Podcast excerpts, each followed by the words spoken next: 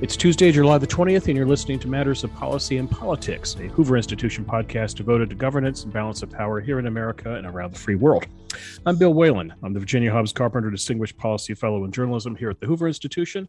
While I can lay claim to that title, I am not the only Hoover Fellow doing podcasting these days. And rather than give you chapter and verse of each and every podcast we're doing, I recommend that you go to Hoover's website, which is www.hoover.org. Uh, when you click on there, go to the publications tab, then go to where it says podcast, and uh, you'll see the whole bevy of them in front of you. We do economics, we do education, we do um, national security, which is topic of today's podcast. Uh, you can subscribe to any or all of them. You can also sign up for our monthly pod blast, which delivers the best of our podcast to you each month. Hoover Podcast, just one facet of ideas defining a free society. My guest today is my colleague Gary Roughead. Gary Roughead, Admiral Gary Roughead, is the Robert and Marion Oster Distinguished Military Fellow here at the Hoover Institution. Admiral Roughead served his nation proudly as a surface warfare officer. He owns the historical distinction of being one of only two officers to have commanded both the Atlantic and Pacific fleets. Admiral Roughead served as a commandant of the United States Naval Academy. In September 2007, he was appointed the nation's 29th Chief of Naval Operations.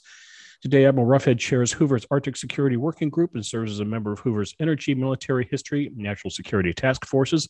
Last month, he was asked to spearhead the institution's Veteran Fellowship Program. This is veterans, officers, and enlistees the Hoover Institution is turning to. Uh, we're looking for good men and women who want to give back to their communities. Gary, thanks for coming on the podcast today.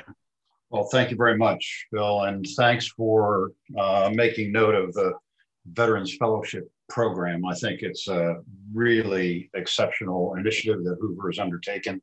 And I really look forward to seeing some great candidates uh, come forward and selecting some fellows to participate in that program. Right. Explain briefly, Gary. Gary, we're looking for a few good men and women, about about ten individuals will to kick off this program. What what exactly, if someone listening to this is interested in signing up for this program for uh, for applying to it, what qualities are we looking for? Well, I would say first off, it's we're looking for those who have served on active duty in any of the military services. Uh, mm-hmm. Also, um, in the National Guard, that they and, and, those in the National Guard, we uh, require that they have been activated uh, either uh, for disaster relief or some of the disorder that we've experienced. But uh, what we want is someone who has served within the last 20 years um, who has a desire to engage in, in issues and try and who wants to solve problems that our country faces today. Mm-hmm. Uh, to be able to apply the experiences they had in the military, the mm-hmm. leadership that they developed in the military, to look at uh, problems that need to be solved, and to present and work with the broader Hoover Stanford community in developing solutions for that. So, uh, someone who who really wants to change uh, the nation and indeed change the world. Sounds great. I'm looking forward to seeing who we come up with. I think we're going to get some outstanding candidates. So there is a, a, lot I'd like to get into with today with regard to the U.S. Navy. I want to talk about the budgetary outlook, the size of the fleet, Gary. I also want to talk about leadership uh, within the uh, within the Navy, and also the question of the politicization of military um, uh, officers, of generals, the top echelon of the brass. Uh, I'd like to start today by talking about Taiwan. You wrote a really good piece for the Hoover Institution Strategika publication on this, and uh, really got me to thinking. Uh, and thinking in this regard, um, if China were to do something, were to launch some sort of strike against Taiwan, I guess it would be the third crisis involving China in Taiwan. The other two being in the 1950s. I started thinking about the 1958 uh, situation, Gary, which was the second uh, Taiwan Strait crisis. Um, correct me if my history is wrong here, but my impression was well, first of all, China did not invade Taiwan per se, they went after some islands. Um, my perception of that, and again, correct me if I'm wrong, um, the Chinese were basically feeling us out at this time. They were interested in what the U.S. military response would be if if indeed they did go after Taiwan full bore, would we would we respond militarily? Would we launch nuclear weapons against them? Uh, China was not a nuclear power in 1958. I think they became nuclear in 1964, if I'm not mistaken. Um, but as we look at Taiwan right now, um, the question for you, Gary, is this: If you're the Chinese, would it make more sense to just, well, as you say, Washington these days, go big and just do an all-out assault on the island? Or would you do something more similar to 1958 where you go after some islands and sort of launch feelers to see what the American response is? Well, I would, uh, a couple of things, Bill. One is that I think that that uh, the mainland takes a very long, uh, very thoughtful view of, uh, of the region, of their interests. I would add one other event that occurred in 1996, in which I participated, uh, as did another one of our Hoover Fellows, Jim Ellis, mm-hmm. when China launched some missiles uh, in the vicinity of uh, Taiwan to show their displeasure over some of the political moves that, that was taking place on the island. The, the U.S. responded uh, with two carrier battle groups, one that had been was based in Japan, the mm-hmm. one with with which I was associated was deployed in the uh, Persian Gulf, mm-hmm. and we made a very high speed transit around uh, to the south of the island. Uh, and I think that was a, a, very strong statement that the U.S. did uh, uh, intend to show uh, our support and that we were willing um, to position forces militarily. But a lot has changed, as I pointed out in my piece. And uh, the region has been reshaped. Obviously, it's been reshaped uh, economically by China. Mm-hmm. Uh, and also, as a result of uh, the changes that China saw in how the US military could respond or would respond, uh, it began designing uh, a defensive barrier, if you will. Uh, the term of art is uh, A, A2 uh, uh, AD, which is anti-access area denial. And they really have advanced uh, in their procurement. They have advanced in the structure of their military, mm-hmm. in the size of the military. They have, the, in the maritime sense, reformed the, the the non-military maritime forces in a way that, uh, with their Coast Guard, uh, a very capable Coast Guard, are able to use that to surveil, to respond.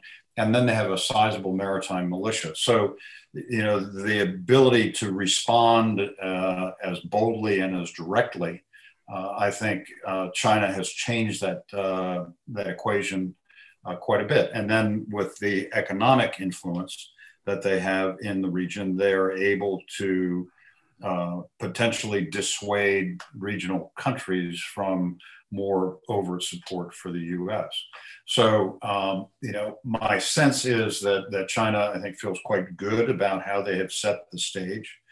I don't believe this is my own personal opinion that they would move on an island as they did back in the late 50s.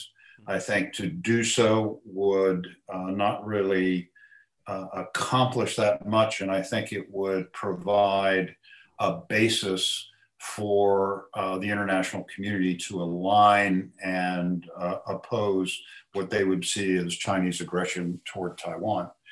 a lot has been written recently about a uh, an invasion of Taiwan, and people have been putting how many years before China can do it or is capable of doing it.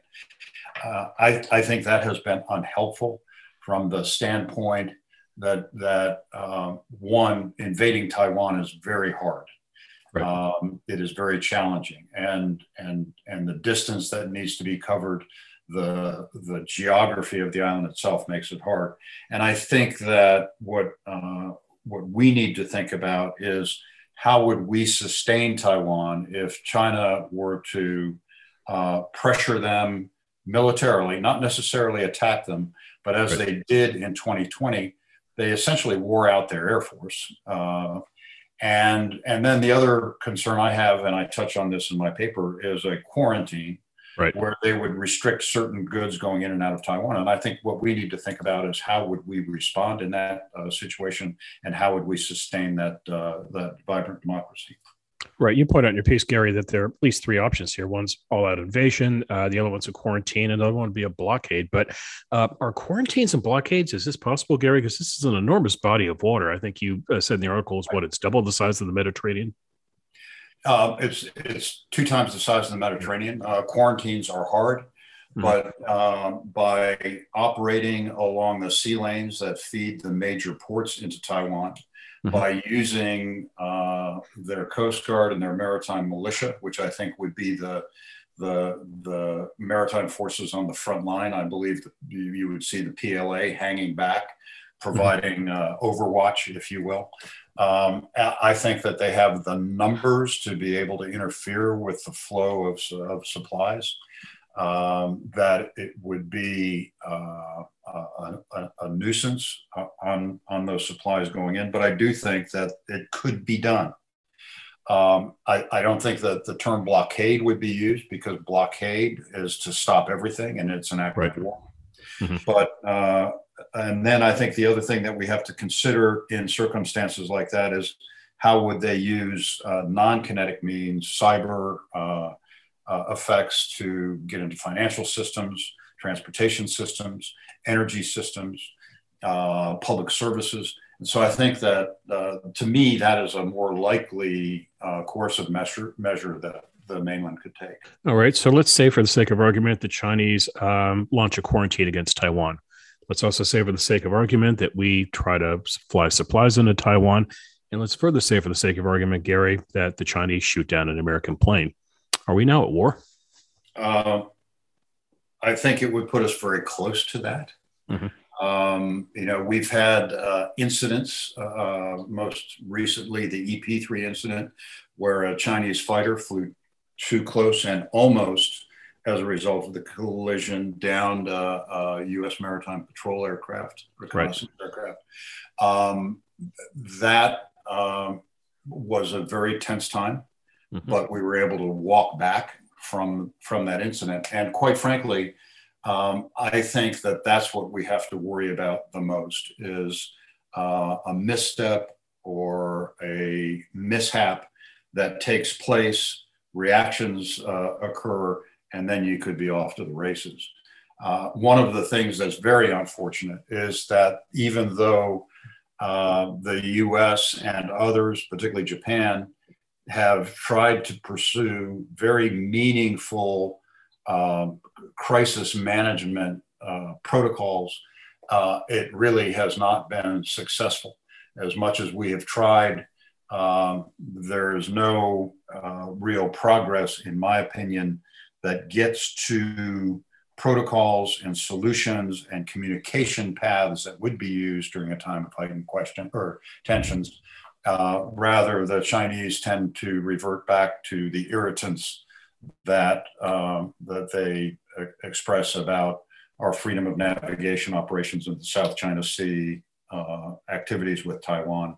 So I, I, think that's another area that uh, that that China needs to begin to become more serious about and develop the types of crisis management protocols that are going to be required. You graduated from Annapolis in 1973, I believe, uh, which means that for the next 20 years, the better part of the next 20 years, you were a naval officer during a Cold War.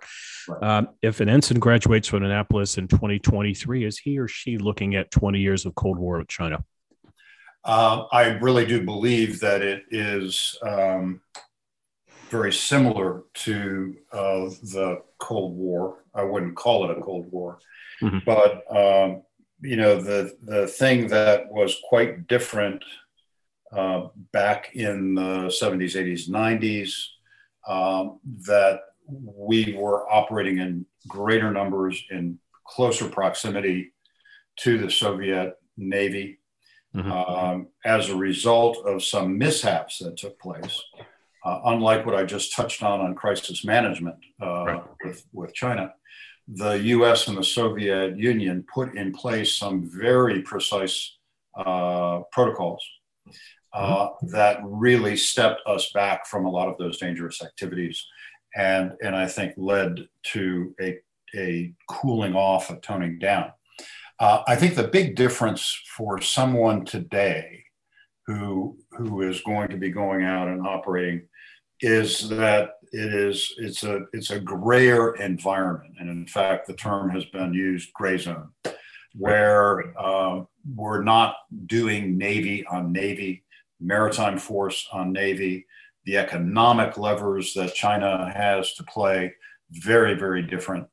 Uh, and i would argue that the young man or woman going out in the fleet today is dealing with, with a much more complex environment, much more multifaceted in terms of the information space, the economic considerations that the countries uh, are taking into account, and quite frankly, um, uh, not the numbers of military forces that we had uh, bumping into one another during.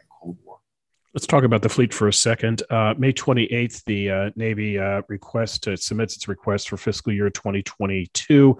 Um, it asks for only eight ships, only four of which are combatants two Virginia class submarines, one Arleigh Burke destroyer, and one Constellation frigate.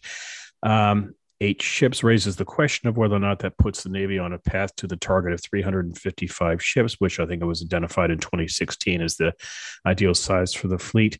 How many ships does the United States Navy need, in your estimation?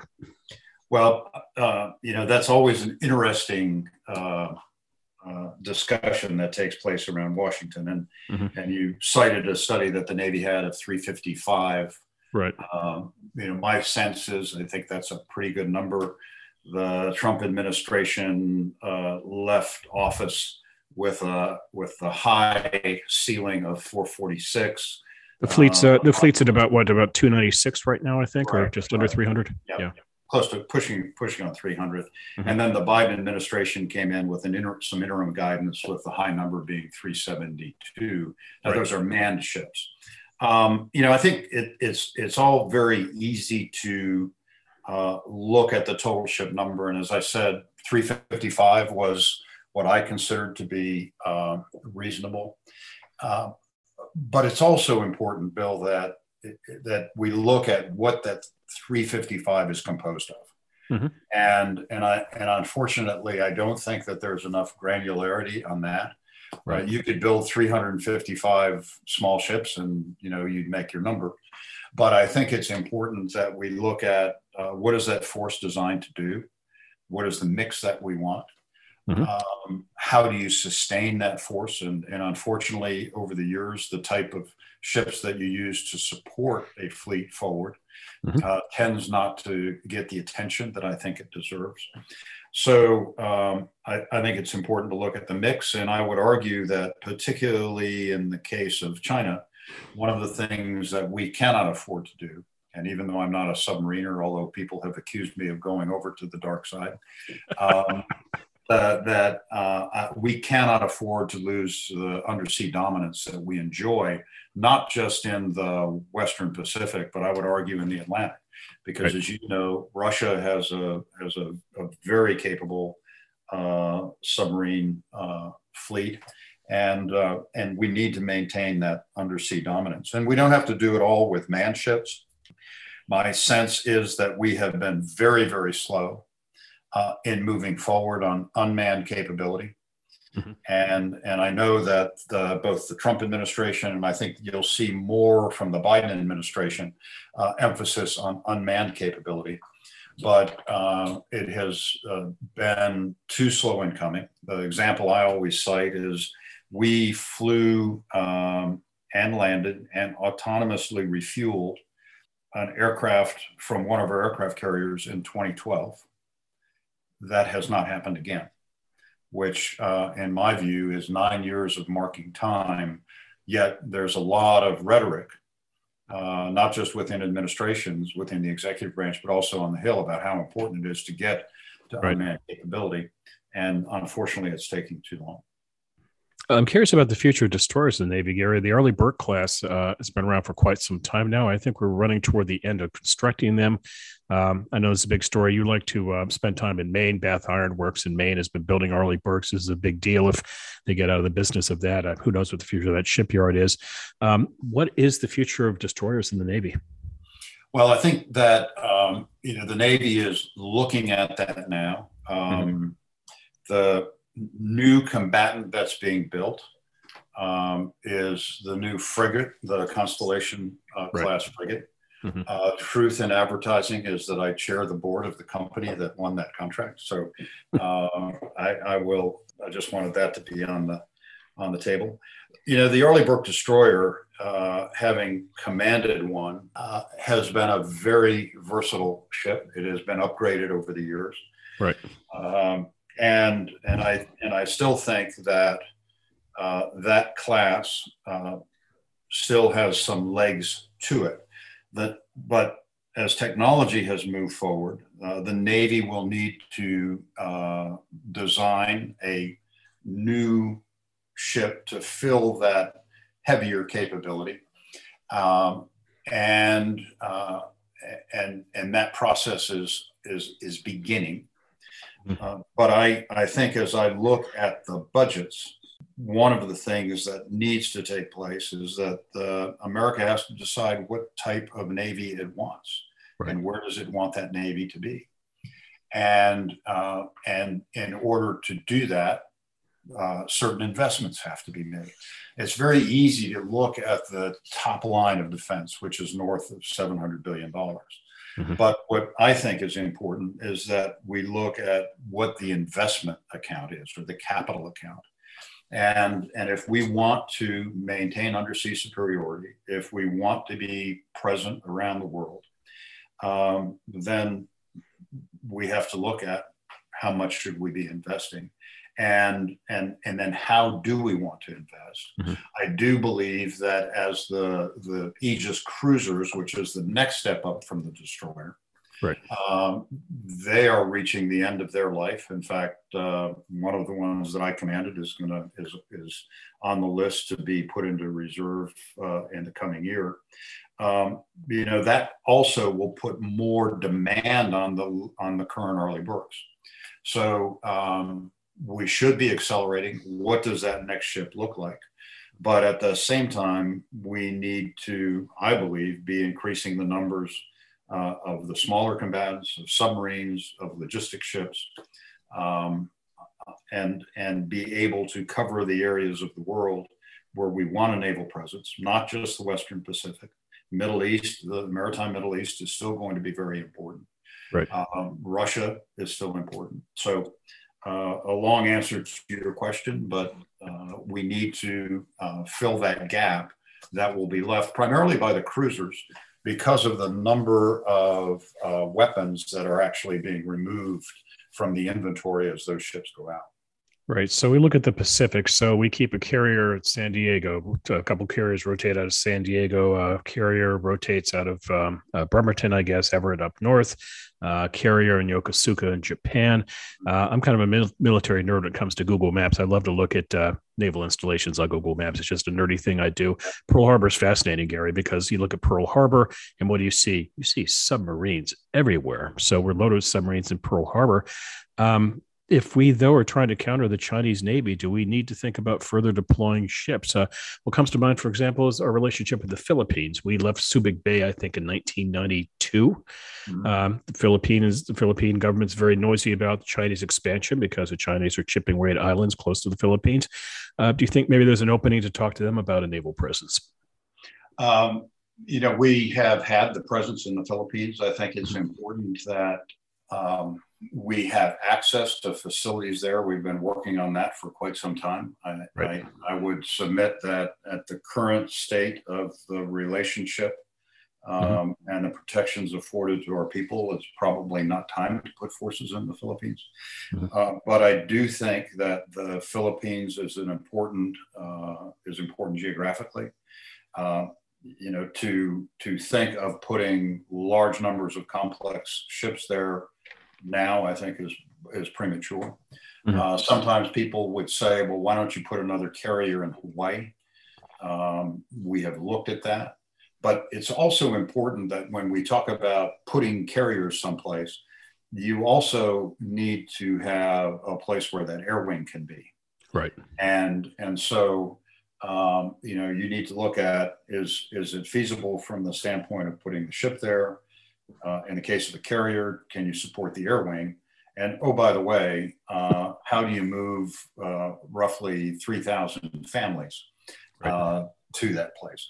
So, um, you know, those are the challenges that the Navy leadership has. Now, that said, I do think that we can move more combatants uh, mm-hmm. west. And in fact, in the paper that we discussed earlier, I advocate for biasing 80% of the fleet to the Pacific as opposed to the 60. Mm-hmm. I think it's also important that some of those ships would move forward to Guam and to Japan. Right. Um, potentially to Australia. Um, but I think that we really need to think about being a bit closer because speed is going to be very important. And how quickly can we react to any move or any incident that would arise uh, from a mistake or a misstep in, in, the case of China?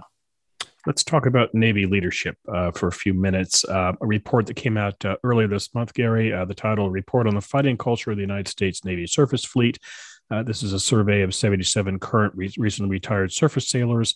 Um, this stems from some naval mishaps. There was the fire that um, that uh, took the Bonhomme Richard in San Diego, um, the collisions in the Western Pacific in 2017, and the uh, 2016 incident, which cruised two naval patrol boats were captured by the Iranians in the Persian Gulf. Um, the study was sponsored by uh, Tom Cotton, the Arkansas senator, uh, Jim Banks, the congressman from Indiana, Dan Crenshaw, uh, congressman from Texas, um, uh, conducted by retired uh, Marine Lieutenant General Robert Schmidle and uh, retired Rear Admiral Mark Montgomery.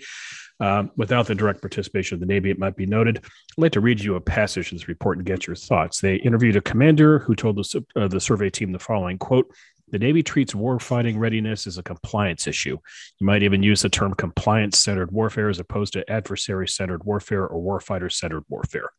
Um, this seems to be a way of saying that we're doing a lot of thinking and we're not really letting warriors be warriors.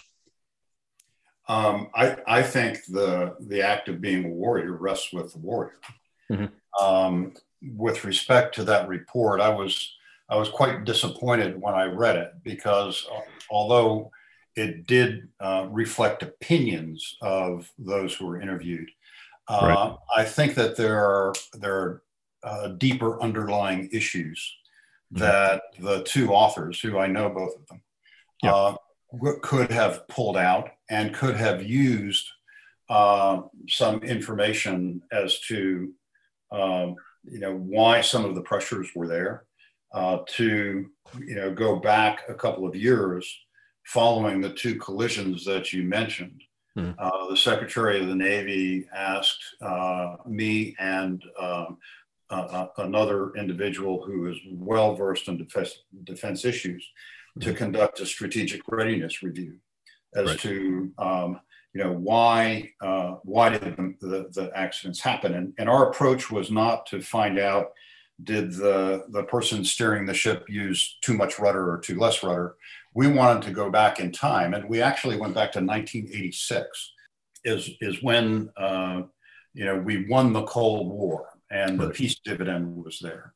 And when you go back and you look at uh, what, what the size of the Navy was and where the Navy was deployed or operating, um, you know, we had um, at that time, you know, around, um, if my memory serves me correctly, around 400 deployable ships, uh, half of which were deployed. And um, if you chart the number of ships that are deployed as the fleet size has come down, um, the fleet size has come down and the number of ships deployed has not changed. Right. And so that tells you that you're pushing the ships harder mm-hmm. uh, and you're pushing the crews harder right. uh, than they have in the past. And when you also look at the effects of things like um, uh, sequestration, uh, mm-hmm. that ate into the maintenance accounts, right. which in turn um, caused you to delay some of the maintenance so that when you finally did get the ship in to work on it, there was more work to be done. It took longer. That meant that another ship had to stay out a bit longer. Uh, all wear and tear.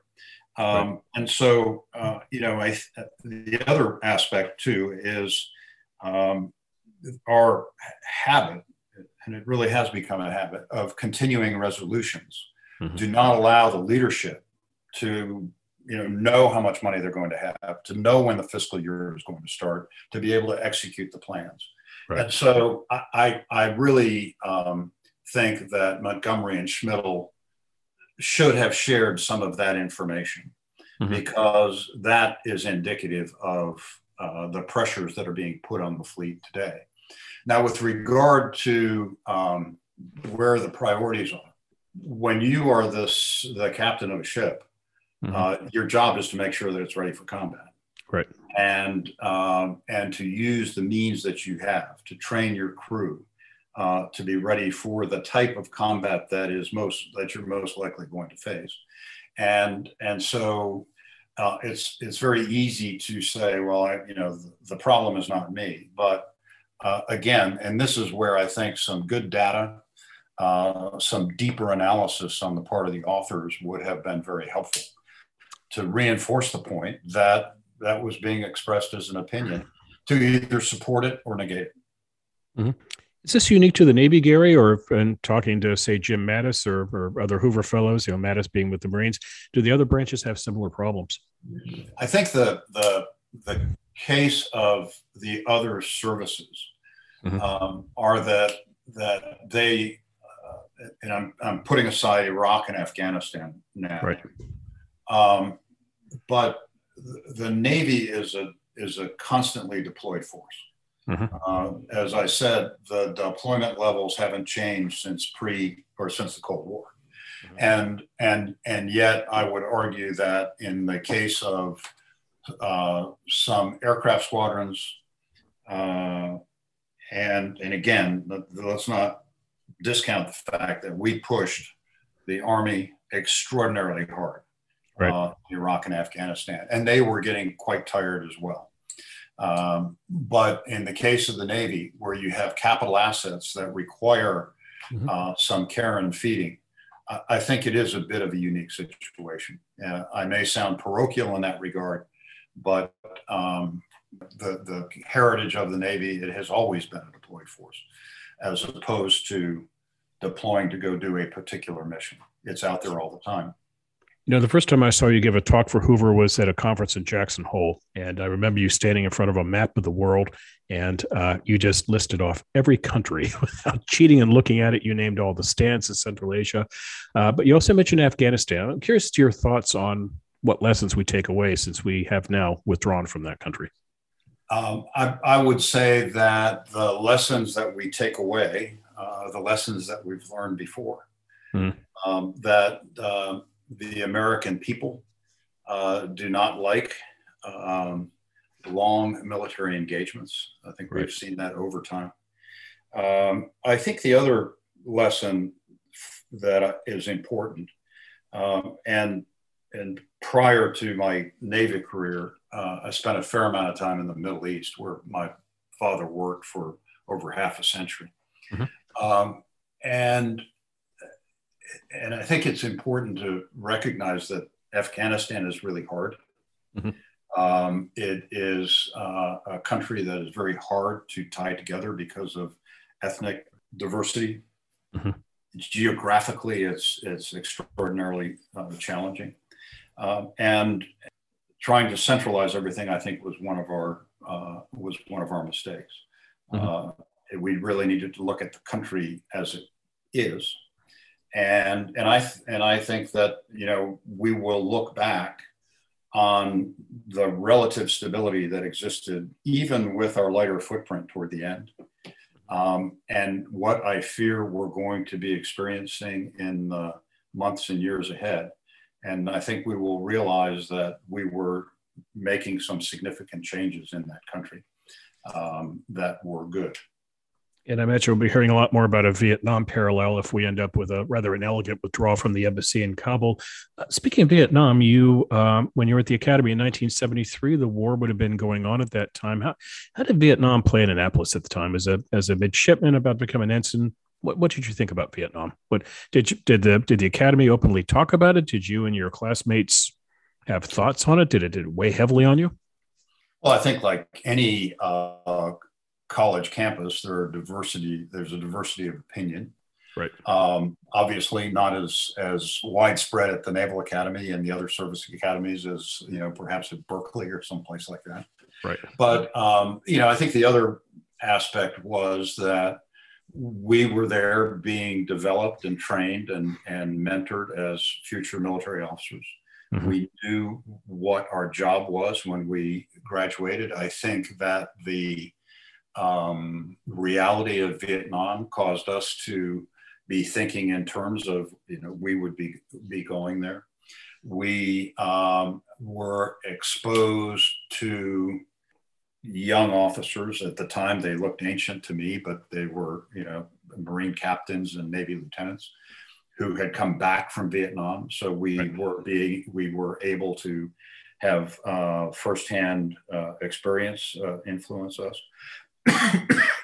I think I, I saw the same thing at the Naval Academy as as we uh, were engaged in Iraq and Afghanistan, where the young men and women there knew that they were going out to you know to serve their country, to go in harm's way, potentially engage in in, in combat operations, mm-hmm. and so I think when there is a conflict going on, for those who have committed themselves to that profession for whatever period of time it may be. Uh, it tends to heighten your interest, your attention, your focus, um, and your anticipation of going out and doing what the country is going to ask you to do. How does the uh, Naval Academy approach uh, critical race training? I, I don't know. I haven't talked to anybody at the Naval Academy about that. Mm-hmm. I'm curious, as a superintendent, would you would you welcome critical race theory or? I, I think it's important that uh, young men and women who are uh, going to go out and lead uh, the the men and women of our nation uh, need to understand and appreciate um, the the movements that are taking place within the country. Right. Uh, I think that they uh, need to be thinking about uh, how do you uh, engage with particularly those you lead on, on questions that they may have. Mm-hmm. Uh, so I think it's important for those who we're going to be putting in leadership positions to uh, to be extraordinarily extraordinarily well informed, to be able to uh, uh, absorb a range of opinions, uh, and as I always used to tell those who I led, as I said, always, you know, try and and, and learn as much as you can. Mm-hmm. But make sure that you're also reading and listening to things that you may disagree with, mm-hmm. uh, so that you can better understand where where people may be coming from. So, you know, again, I don't know what the program is at the Naval Academy, right. but I'm hopeful that they're encouraging the young men and women there to inform themselves, to try to understand uh, what the various perspectives are, right, um, and and to open up their apertures. Right. Uh, so one thing our listeners may not understand is that a retired naval officer has options, and retired officer with a lot of stars um, has many options. One of which is to go on television and offer his or her thoughts on the world, the world's conditions, and politics. Um, this is a phenomenon that's kicked off in about the last ten years or so. So you just see retired generals and admirals going on TV and flaming parties and flaming individuals. And mm-hmm. this does raise a question, Gary, of is this really becoming of officers, both active duty, but officers retired? Should should they be engaging in politics? My view is that um, military officers, to include retired military officers, mm-hmm. should not engage in partisan politics. Uh, if someone wants to leave the military, uh, right. particularly senior officer, um, and either run for office.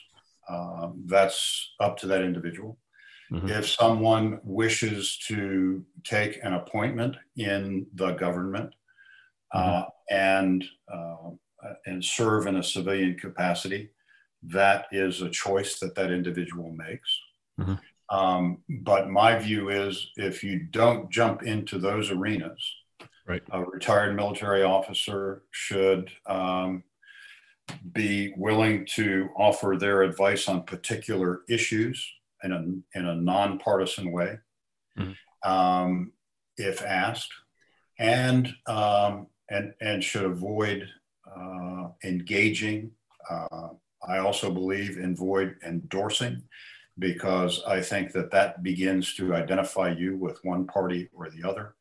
And my concern, Bill, is that the, those who are still on active duty begin to see this uh, politicization. Right. Um, and and even if they themselves do not become politicized, it it also I think it it, it raises questions in non-military minds. Right. Is the military really apolitical or not?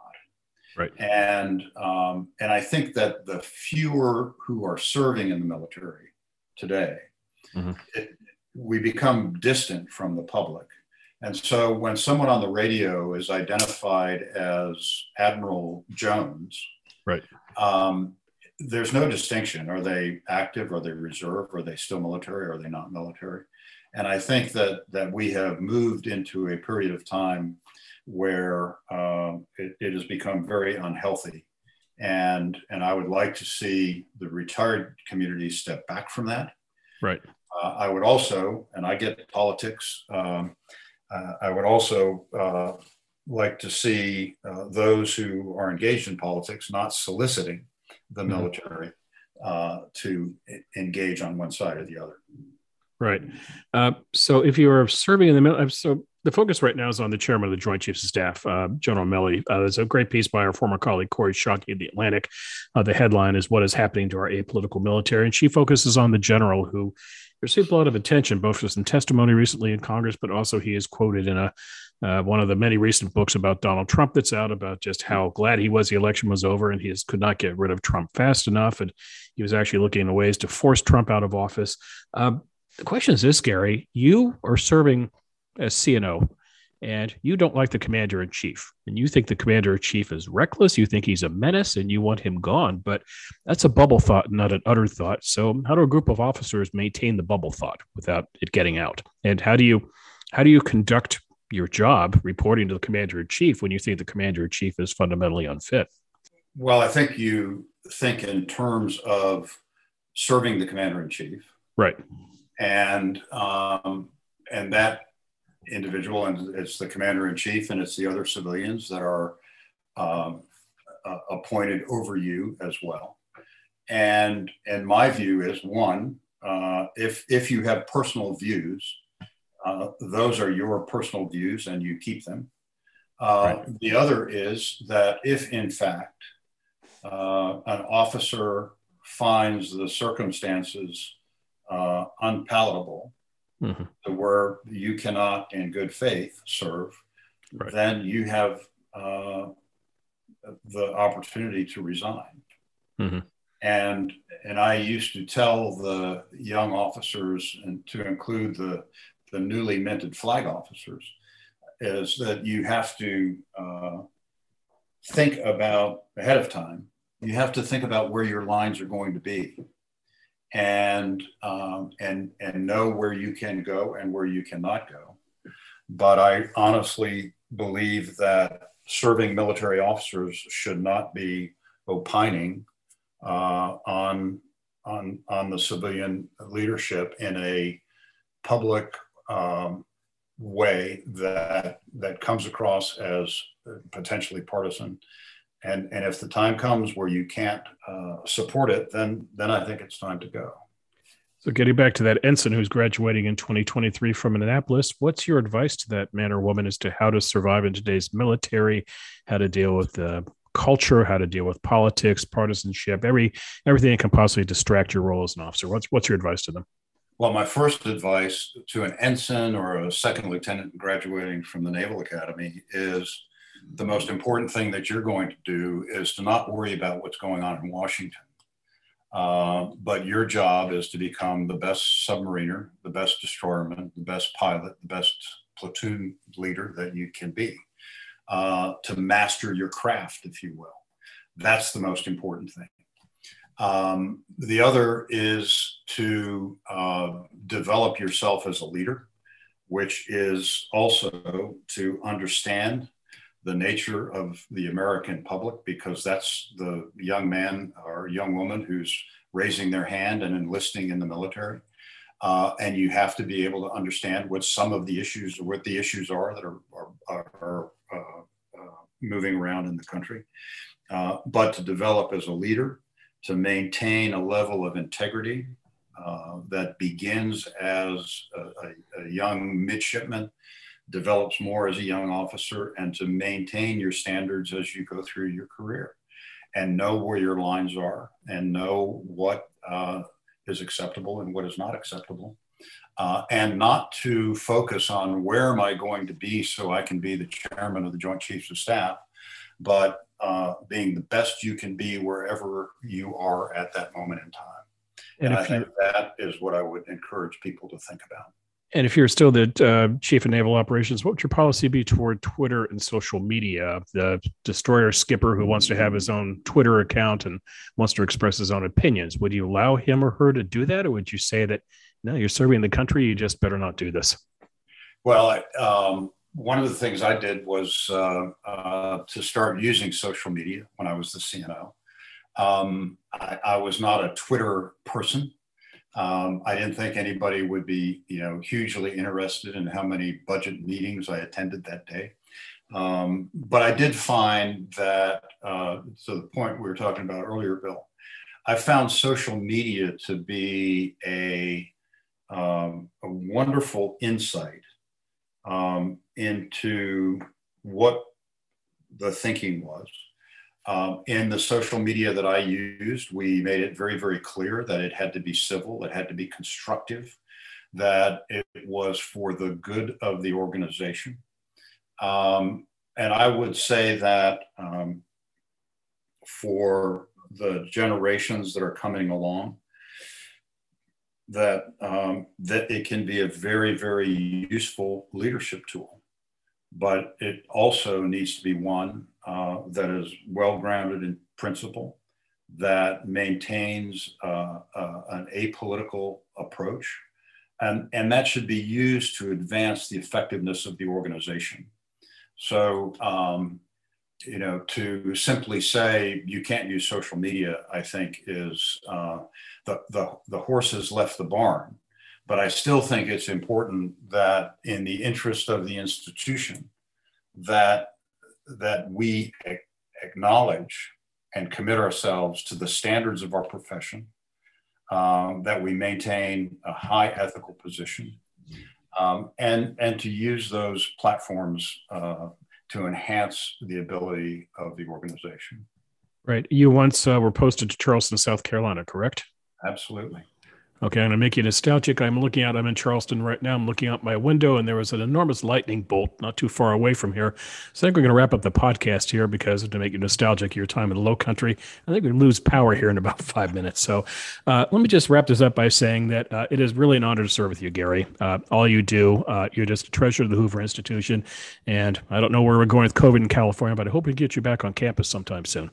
Well, I'm looking forward to getting back, and uh, and and maybe a waypoint in Charleston, South Carolina, might be a good way to start the trip. Sounds good to me, Gary Roughead. Thanks for the interview. Thank you, Bill. Good seeing you again. You've been listening to Matters of Policy and Politics, a Hoover Institution podcast devoted to governance and balance of power here in America and around the world.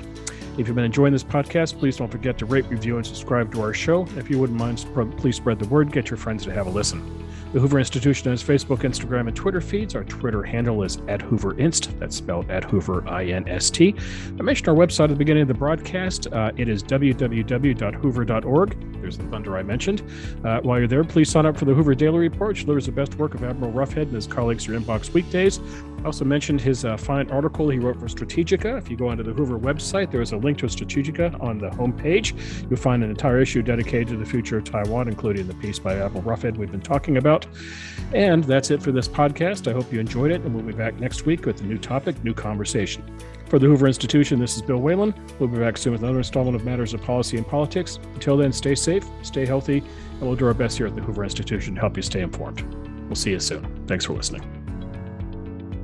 This podcast has been a production of the Hoover Institution, where we advance ideas that define a free society. For more information about our work, and to hear more of our podcasts or see our video content, please visit hoover.org.